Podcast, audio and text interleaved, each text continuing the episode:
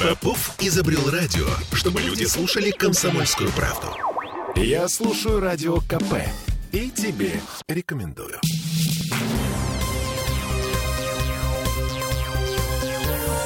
Темы дня.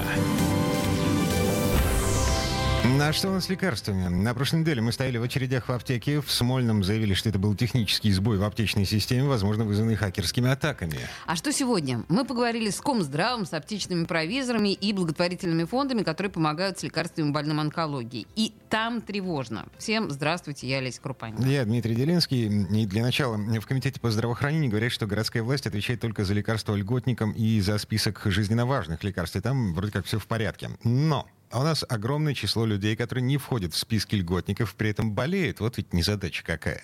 Например, сегодня в одной из аптек на Петроградке разговаривали с женщиной, ей нужен L-тироксин, это гормон щитовидной железы, а, без которого, ну, как бы не жить, потому что у нее фактически нет щитовидной железы, она ничего не вырабатывает. Так вот, она не может его найти. Препарат дешевый, как вода, его производят в Германии, в России аналогов нет, и в Петербурге его сейчас не купить. Мы и проверяли, вот... нет его в аптечной сети. Это правда. И вот что говорят в аптеках, слушаем провизора одной из аптечных сетей. Просил меня называть. Есть ли какие-то трудности с поставками э, некоторых лекарств? Прекращаются ли поставки там, зарубежных э, наименований или пока вот этого нет?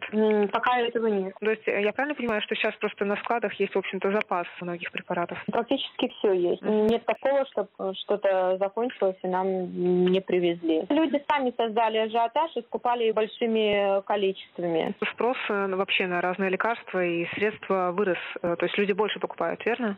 Гораздо больше. Да. Но они закупаются на год, на два. Я даже не скажу, что на полгода. Действительно покупают.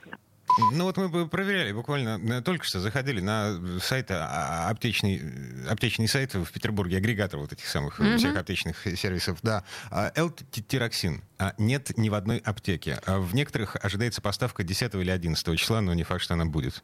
Да, на самом деле но, в принципе, вот видишь, провизор сказал, что ажиотаж создают сами люди. Ну, очевидно совершенно, потому что они паникуют и беспокоятся. Но поставки пока не прекращаются а, лекарств.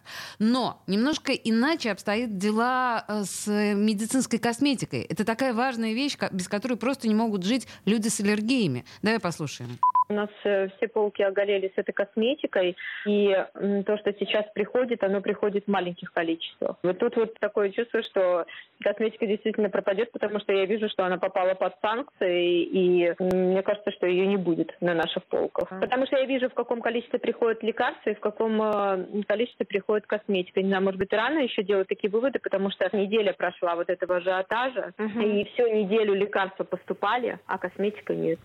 Вот это вещь, на которую я, честно говоря, не обратил внимания. А медицинская косметика? Да, видимо, меня это не касается, и поэтому я этого не вижу. Ну, ты понимаешь, что 30% людей в той или иной степени страдают аллергией, а медицинской косметикой пользуются процентов 15. Ладно, теперь слушаем представителей благотворительных фондов. Э, начнем, пожалуй, с Карины Михайловой. Это директор фонда «Жизнь», который помогает детям с онкологией. То есть сказать за всю онкологию и онкогематологию по работе совсем небольшого фонда, да, mm-hmm. очень узкой направленности. И учитывая, что на складах и в аптеках еще некоторое количество запасов медикаментов присутствует, да, сказать, что проблемы нет, это неправильно. Сказать, что проблему мы уже ощутили, тоже неправильно. А, понятно, что очевидно, что препараты подорожают. Очевидно, что возникнет, наверное, какая-то нехватка да, каких-то препаратов. Но вот это настолько недавно случилось, и были эти четыре дня праздников, что сейчас еще пока сказать вот это, у меня такой возможности точно нет. И сказать, что все отлично, конечно, неправильно сейчас было бы, потому что обеспокоенность очень большая. Это директор фонда «Жизнь» Карина Михайлова. Э, по ее собственным словам, фонд небольшой. Вот в более крупном фонде, в Адвите, э, нам написали, э, ну то есть не под запись говорили, а в письменном виде. Нам сказали, что онкологические клиники продолжают работать и лечить в прежнем объеме, но, конечно, все может поменяться, запасы когда-то закончатся, а пополнять их, вероятно, придется уже по другим ценам. Ну, еще один комментарий. Это Майя Сонина, директор фонда «Кислород». Он помогает больным муковисцидозом.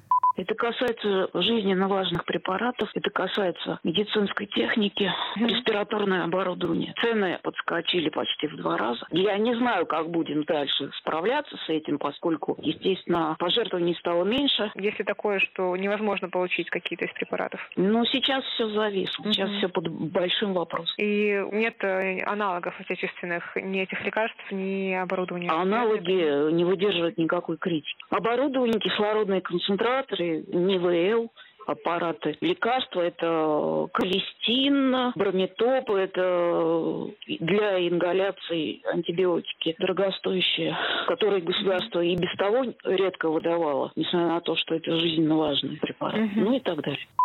Ну, что я могу добавить по этому поводу?